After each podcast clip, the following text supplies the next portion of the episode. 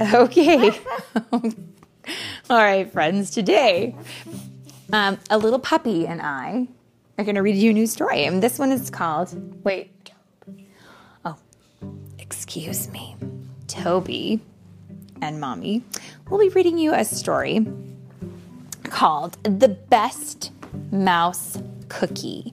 And this was written by Laura Numeroff and Felicia Bond. And it's read today, of course, by Mommy and Toby, who is a dog, in case you didn't know. You might be tempted to think that it's Philip pretending to be a dog.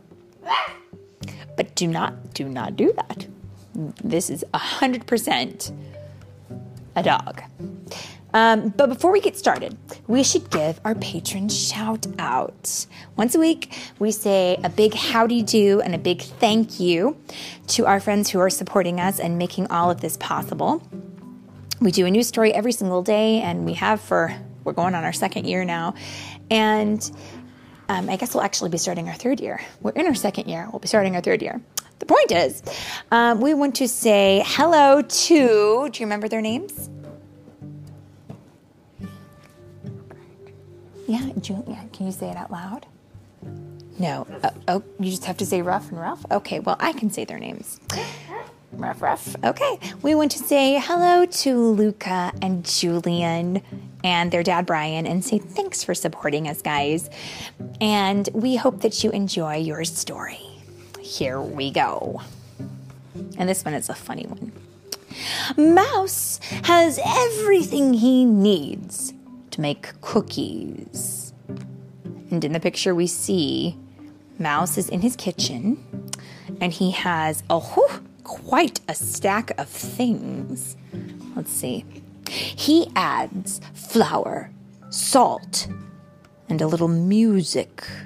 Wait a minute. Have you added music to cookies before? Did you know you could do that? Uh, I don't know. I, I'll tell you this much. When I like to bake, and I do like to bake, I like to put music on too, because it's fun to kind of dance while you put the ingredients together. Mouse thinks baking is easy. Sometimes. What has he done? Threw eggs on the floor. Yeah, he's dropped some eggs. How many? Yeah, he's dropped three of his eggs on the floor, which I don't, I've never had cookies that were made on the floor before. All the cookies I've ever had were made usually in mixing bowls.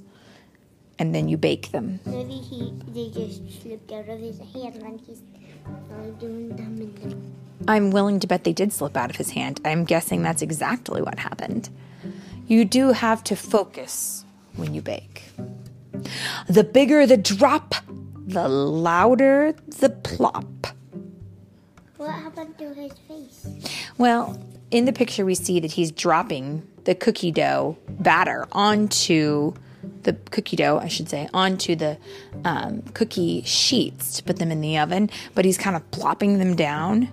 I don't typically do that. I usually use a scoop or some sort of measuring um, utensil to put them on the cookie tray. But you know what, Mouse? You do you.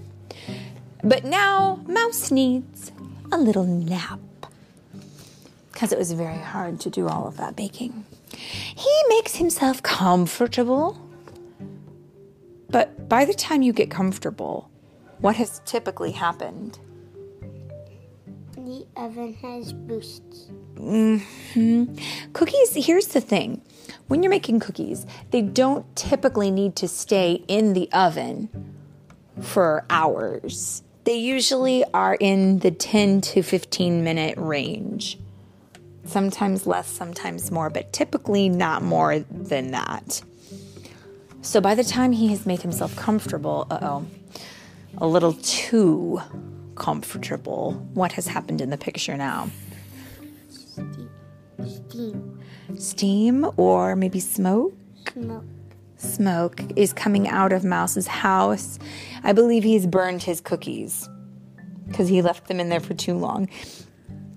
If you put cookies in the oven and forget about them then they will burn because it's too much heat.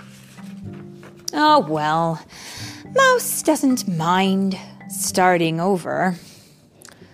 And that's exactly what he needs to do because look at the cookies. They're all burnt and black and chunky looking. Oh, Mouse. There's no such thing as too many cookies. Oh, are they? Is there such a thing as too many cookies?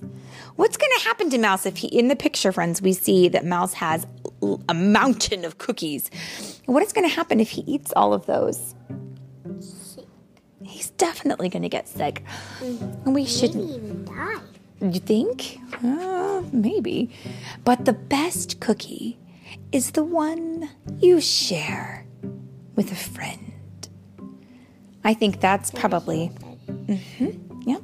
In the picture, we can see Mouse is leaning out of his house and he has a cookie and he's sharing it with his friend. And I'll tell you what, if I had a mountain of cookies, I would probably do the same thing. I don't think I would try to eat them all because I think they would make my tummy hurt. Let's see what happens. Oh, just ask Mouse. Poor Mouse. He has really eaten.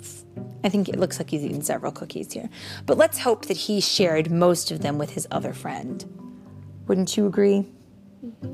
Because I'm guessing if there's that many cookies for a mouse, then for a boy, it might not be so big of a mountain because the boy is so much bigger than the mouse, don't you think?